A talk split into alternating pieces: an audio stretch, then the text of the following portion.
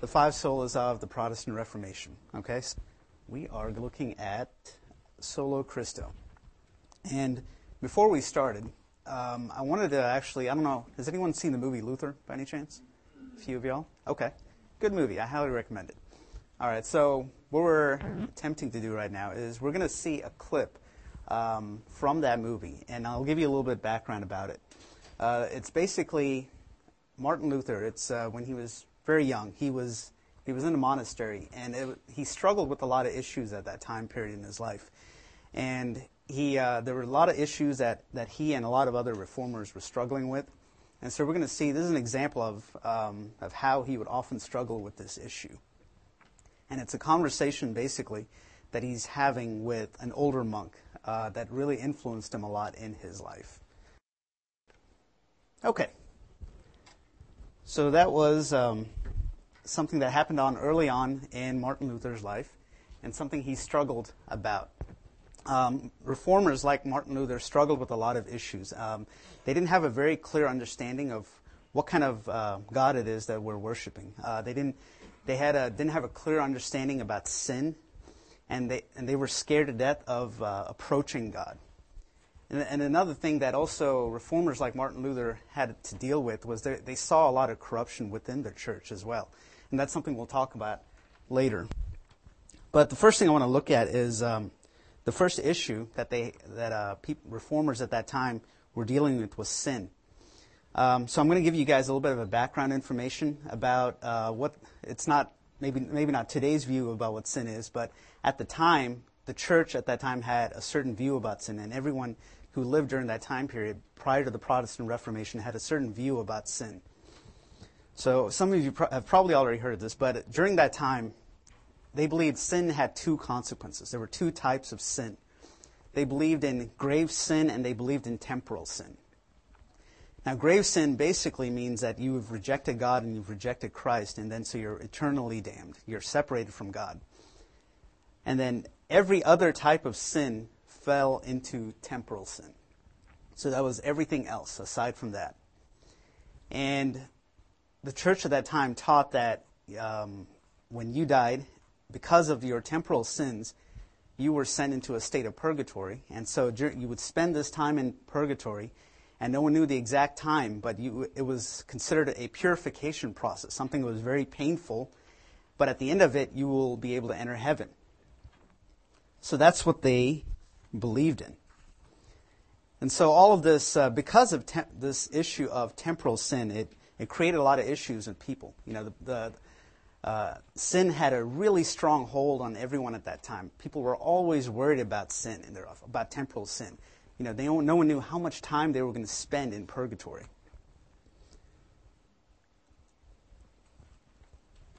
Another teaching that they had at that time was something um, that the church at that time called a wonderful exchange. They believed that everyone basically fell into three categories. They believed that you had your saints that were already in heaven, who had entered heaven. They believed that there were those who were already in purgatory, and there were those right now who are on earth. And they believed that, it was taught that there was a link between all these three groups of people, and they call this the wonderful exchange. And the trick about it is what one group did, whatever you did here on earth, it could affect those who were in purgatory. And also, what the saints who had previously lived on earth, what they had done, it would also affect us in somehow. All this affected, all this was also summed up by something else called the treasury. This was something else that was also taught. Simply put, like the treasury at that time was taught as a spiritual bank account, if you want to call it that way. And basically, it was something where you can accumulate all of the spiritual good deeds that you do. And so, what makes up the treasury? What makes up your spiritual bank account? So, the things that work, make it up are the works of Christ the Redeemer, the prayers and good works of the Virgin Mary, and then prayers and good works of everyone else, of all the saints who've come since then.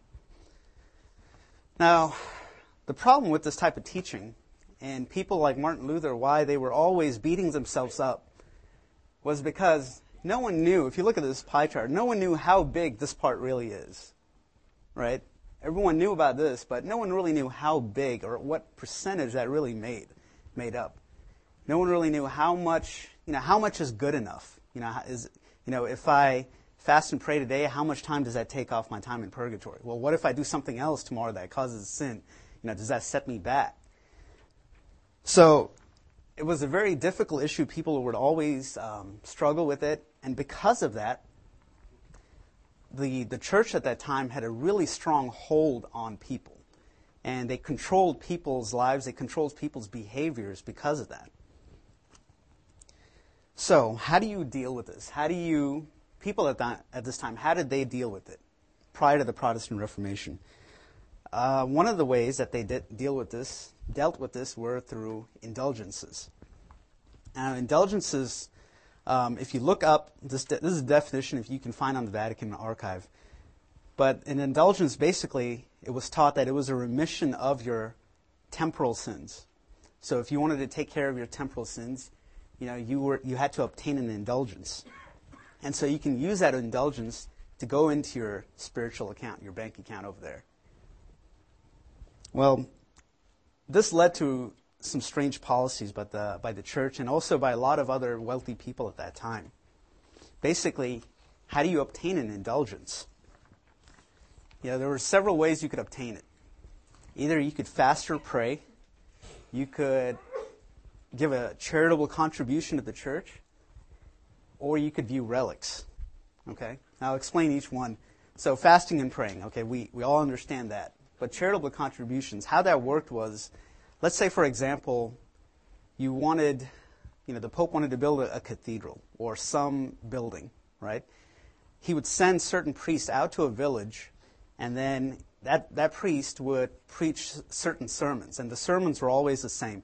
They would always, he would have a, a sermon on, on heaven, and he would have a sermon on purgatory and talking about how your loved ones are suffering right now in purgatory and how purgatory is such a terrible place. And then they would talk about, hey, you can do something about it. It was almost like an infomercial, you know?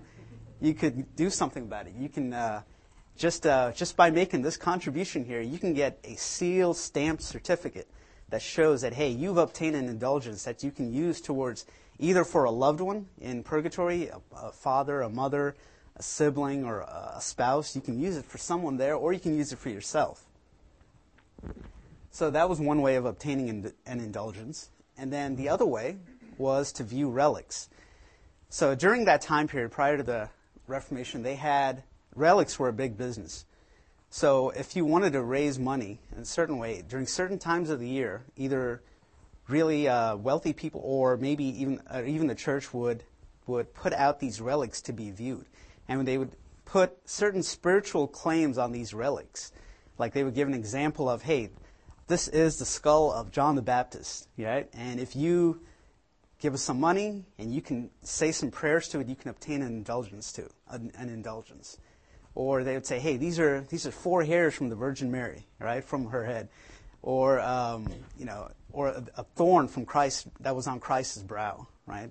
They would have all kinds of relics that day. That was a big business. People collected these things, and people believed that that if you prayed toward them and said a prayer to them, you can obtain an indulgence that way. So as you can see, there was a, such a strong hold on people, and there, but there were people like Luther that you know struggled with this because they, they were wondering what kind of God is this, right, that we worship, and they wondered, you know, I mean, how how do I ever get to heaven? How am I? How can I be sure that I can get to heaven? The more reformers started to to examine this, this issue, they realized you know, they, they, they, they started to question, you know, who should I, whose authority should I obey? You know, should I obey the authority of the, of the scripture or the authority of the church? But they had, the hard, they had a hard time with understanding the authority of the church because they would change things constantly, right? And so the more they, they studied it, they realized that the authority of the scripture is higher than the authority of the church. So once we, they accepted that, they started to ask some other questions some more basic questions, questions that we hear today. And, and that's what I found was the interesting thing. That it's the same questions that we ask today that people who are seeking earnestly after Christ are, are, are asking today. Basic question, you know, what must I do to be saved? And who is Jesus, right? And who is this person, right? people today, if some uh, uh, people, if when they ask this question about Jesus, if you know the only way you can learn about Jesus, well, you have to read the Scripture, you have to look at his teachings, you have to look at his claims. He made several claims. He he said that you know in John 14:6, he claimed that I'm the way, the truth, and the life. He had some incredible sermons. You know, he gave the Sermon on the Mount, and people who walked, who heard his sermons walked away amazed. They had never heard anyone give a sermon like that, not before and since after. And then they had to look at Jesus' life too. He was an incredible person, right? He came from a very poor background, no education, um, yet you know he, he didn't have a, a, school that he opened on his own, but he, yet he taught so many people. Um, he trained disciples. He, he, he healed people did things, um, did, uh, did miracles of healing that no one else had done and never even charged them for it. So, so if you look at all of that, you had to make a choice. And people today who are seeking after Christ also have to make that choice who, about him. Either, either he's a fool, he's a crazy person, or he's a fraud, or he is who he actually says he is. He is the Son of God once you accept that, you know, that he isn't a fool because he knew what he was doing, or he wasn't a fraud because he was willing to die for what he, what he claimed, what did he die for? Right? This was the other issue that Luther st- struggled with. It was sin. What was the punishment for sin? Right? It is death, exactly. And when they studied scripture, they realized that, like from Romans 6.23, the wages of sin is death. But also forgiveness also requires debt. And it says in Hebrews 9.22 that without the shedding of blood, there is no remission of sin. So there's an incredible price that has to be paid. And the only person they realized, if you accept that he is the Son of God, you realize that he is the only one who can pay that terrible price. So at the cross, this is what Christ did for us. When the reformers studied this, it was almost like the first time they had heard this. Right? They had heard, they realized that Christ was our substitute. Christ himself said in Mark 10:45 that he came as a ransom for many. And Paul said in Romans that you know, just as sin entered through this world, one man just as sin entered this world through one man, one man Christ was able to die for many. And even Christ said that he was going to pour out his blood for many as well. So, because sin was such a terrible thing, Christ, someone had to take our place. And that substitute was Christ. But not only was our, he our substitute, he was also our propitiation. You know, there was a certain punishment that, that Christ endured there on that cross. On that cross, he endured basically all of God's wrath. In Isaiah, Isaiah 53, four, uh, verses 4 through 5 summed it up best when it says, He was crushed for our iniquities. Christ died to bear our, Christ died to bear our grief, sorrow, and iniquities. Because of this act, because of what Christ did on the cross, God's demand for justice was satisfied. And the last thing, because of what Christ did at the cross, it was complete. Christ said it himself. No one else had to say it was, but Christ himself said, that it is finished. In John 19:30, when he hung on that cross and when he bore all of God's wrath. And because of that, they realized there was nothing else that they needed. Reformers realized that they didn't have to depend on other things. They didn't have to depend on. Um, at the time, communion was taught that taught that it was a sacrifice. They were. It was taught that when we took the Lord's Supper, it was taught that it was a sacrifice that appeased God. But for us, it's different from the way we view. We view it as something, as a, sacri- it's a sacrifice of praise and thanksgiving, something we're thankful to God for, not as something that's going to appease Him. That work is already finished, and it was all completed by Christ. So since Christ has finished all of that work, and since He's bore the whole wrath of God for our sins, how do we receive the benefits of Christ? Hold on go one back, one slide back. Also, because of this, it changed everyone's view. All right, the reformers had to reject a lot of doctrines because of this. They had to reject um, the main thing, the first thing they rejected was this idea that there was a spiritual account, that you could accumulate all these things. And because they didn't need that, we don't need that, they, had re- they rejected the, the idea that there was this place called purgatory. And they rejected the sale of indulgences, they rejected these prayers you can do for the dead. And most importantly, they realized that there was no need for a priest or an al- or altars for some or um, a communion where you offer a, where you're offering continually offering sacrifices to God. They realized we don't need priests. All we need are ministers, ministers and pastors. So how do we, how do you receive the benefits of what Christ did? Paul said to Timothy, Timothy, for there's one God and one mediator between God and men. The same person, Christ, who died for us, is also interceding for us. And why, how, come, how come he's able to intercede for us? Because he, he was resurrected from the dead. He was raised from the dead. Peter says, because of this, we are a royal priesthood. So, this changed everything. This changed the whole idea that people had at that time, the whole mindset. Know, there wasn't any need anymore for you to bring your request to the Virgin Mary. There wasn't any need to meet, bring your request to certain relics, right? There wasn't a need for you to bring your requests and petitions to um, saints, former saints who are died and passed on. You can go, you can approach God directly through Christ. You have a mediator. We have someone who can mediate for us and who intercedes for us continually, who is seated at the right hand of God. And so that basically sums up Solo Christo. Christ, He's our only Savior, our only sacrifice, and our only mediator. All right? So that's pretty much all I have for Solo Christo. And I guess at this time I'm going to open it up for questions. That, that was I would say probably when I, when I was reading about Luther's biography, it said pretty much at the end of his life, at least in Germany, it had spread quite a bit. Um, I know in his home country, that in, in Germany, it had spread quite a bit. I'm not sure exactly how quickly it spread through the rest of Europe and from there, but I know maybe, I think he, Luther passed away, I think when he was 72, I think. And he, uh, at the end of, end of his life, I know that it had spread quite a bit it was it was pretty accepted uh, theology at his at the end of his life.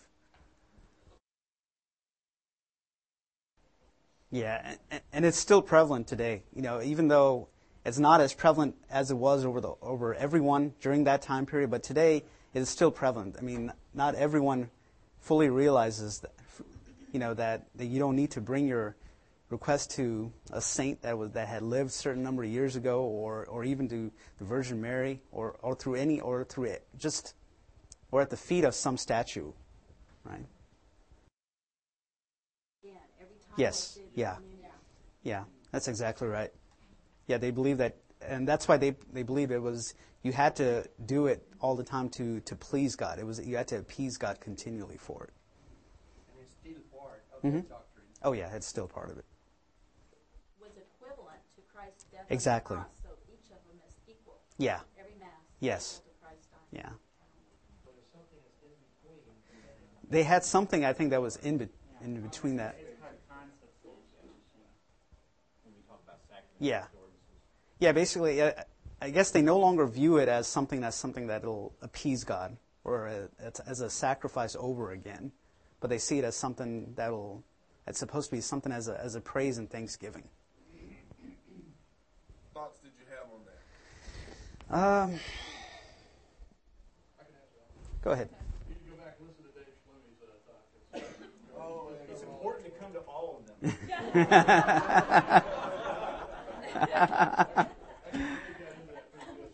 okay.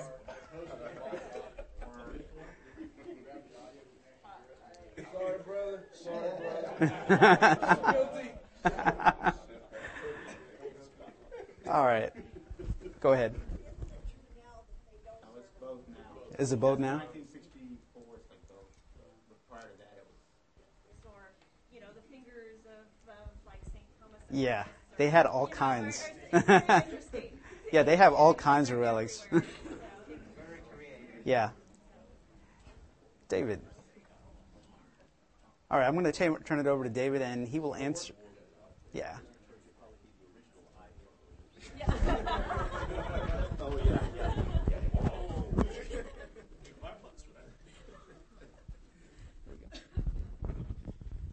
Well, obviously, by me being up here, what that means is I drew the short straw yesterday.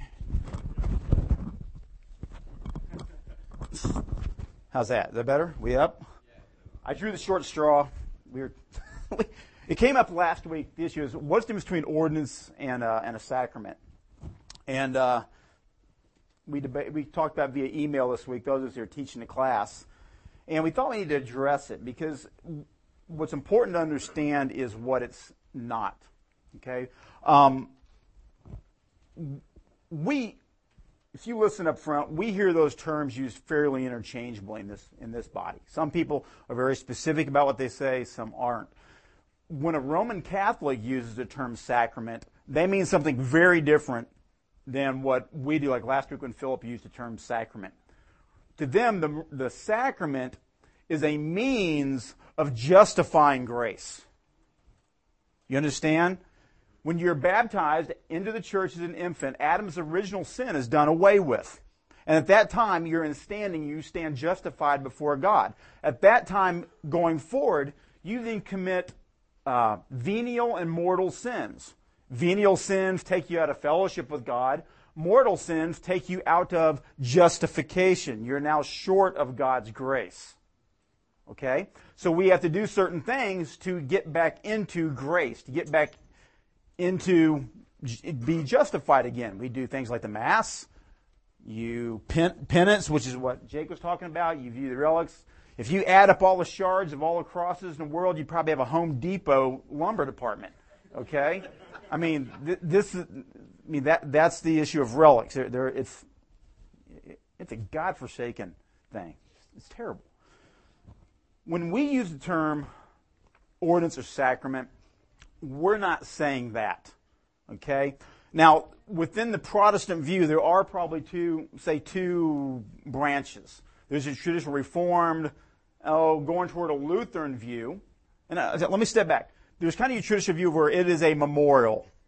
Okay? It's a marker. It's a, it's a symbol. Okay? And there are those in this body they tend toward the, uh, the Baptist line of uh, uh, route where they say these are just, these help you remember what Christ did for you.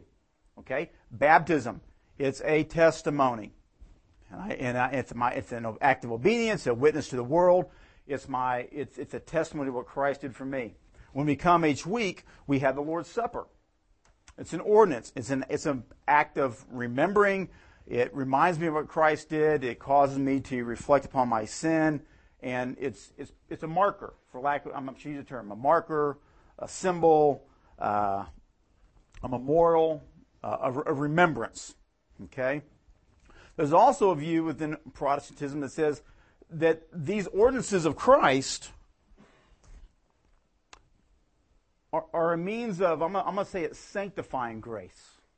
Okay. There's nothing in the act itself that's, that's mystical, that gets you God's grace. But these are things that Christ has instituted. He instituted baptism.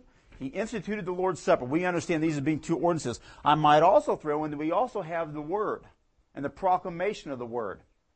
Okay? And through these things, through, through the Lord's, through the, the baptisms, your first act of obedience of Christ. Okay? I think it's one reasons why we have a believer's baptism or a credo baptism. Okay? When I obey Christ in my first act of obedience, Christ uses that to strengthen me, to cause me to love Him more. The Holy Spirit works through that, not in that, nothing mystical, but that I draw closer to Him. So in that sense, for a believer, for one who has faced, placed his faith in Christ and has been justified by Christ alone, that act of baptism is a means that the Holy Spirit uses to draw me closer to Him, is a, is a means of sanctifying grace, of making more Christ-like. Thus, each week we come and we take the supper. Okay? And when we take the supper, we come before Him. We look at Christ's work on the cross, His broken body, the life that He lived. We look at His blood poured out and remember it in the cup. And the Holy Spirit uses that as we reflect, right? It's very important that we uh, that we come properly prepared before the Lord for the supper, that we confess our sins, that we stand right before Him, or at least not right as in perfect, but right and acknowledge it, and we properly take the Lord's Supper.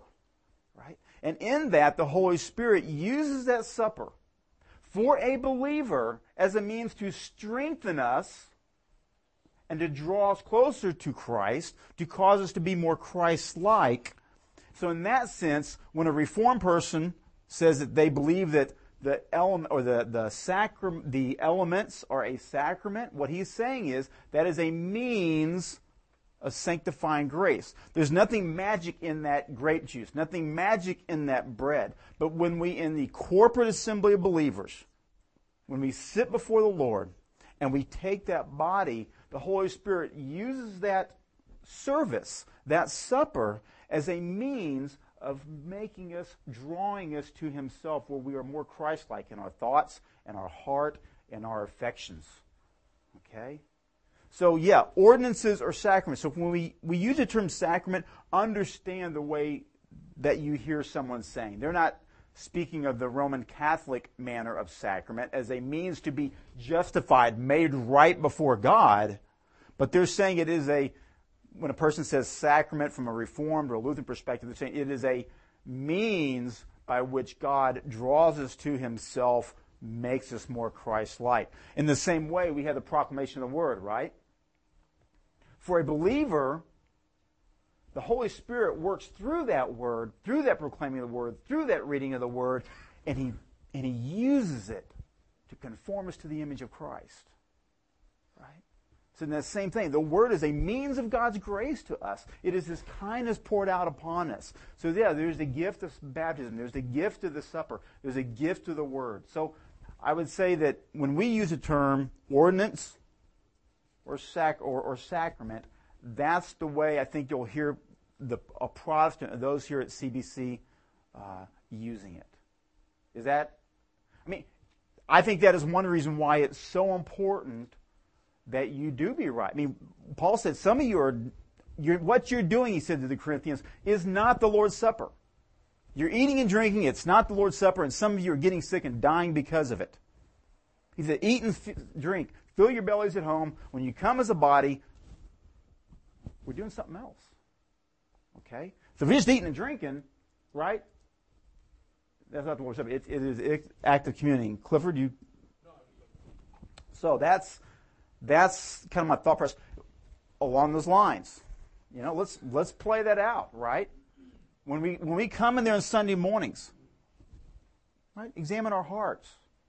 Get right before the Lord because the Holy Spirit is an opportunity for God to work through that meeting to conform us to the image of Christ. Parents, are you letting your children take the Lord's Supper? Are they cognizant? Are, do they have the ability to recognize their sin and to get right before the Lord? Or is it just a snack to them? It's, it, it's a weighty thing, parents. This supper, I think this supper each week is a, is a weighty event. All right? Same with baptism. We just don't, we don't let willy-nilly in the, in the first, in the first century to stand as a believer and be baptized was to put your name on, to, to, to beside Christ. And quite frankly, not to die in, in the act of baptism, and quite frankly, you may give your life. You may give up your family. You may give up your job as a Jew, right? You may be declared an atheist by the Romans because you didn't acknowledge all these other gods. You may sacrifice your life. So that act of baptism was, was a huge event. Okay?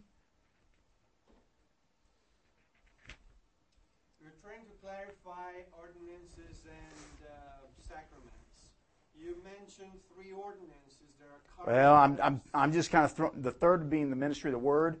Is that you could say an, we don't typically think about that as an ordinance. I'm more of dangerously on the fly kind of threw it out as these are the I see these are things that Christ ordinances, institutions that Christ has used to work grace right, in our lives. Going beyond that, going beyond that. Yep. What other sacraments they consider that are sacrament that we don't see? Oh, to the Roman Catholic, right? Roman Catholic, there's seven. Uh, they want that's what we have: uh, marriage, we have indulgences, we have baptism, we have the Lord's Supper, we have penance. That's five. Extreme unction right before death, and there, there is one more. All these are ways where you have fallen out of grace. You've come up short in that last third. So you've got to do something to close that.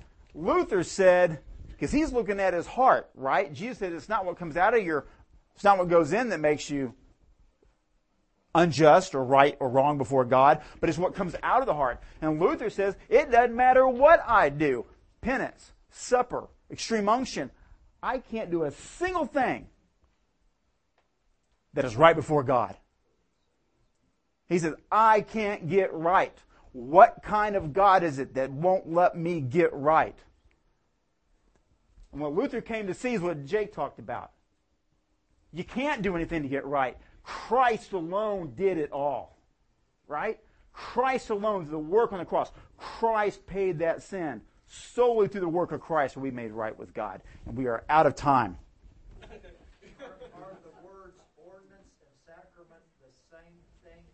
Some people will make a large distinction between ordinance and sacrament. And the way in which the Roman Catholic uses sacrament, it is, it is, it is not right. Well, you And I- you've told us a lot about sacraments. Mention something about. I, I am saying that an ordinance is, is a more the some people say the, the ordinance is a memorial view. What I'm trying to say is I don't I don't think some people here may have real trouble with using one or the other word.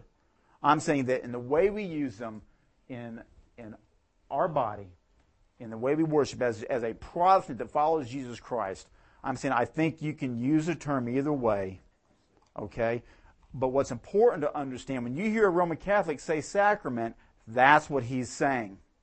When you hear Phil last week, me, Clifford, someone else use the word, that's not what they're saying. Okay? We, we really are out of time, and we've got the, the meeting. I'll be happy to talk to anyone. I'm not expert. All right? Thanks.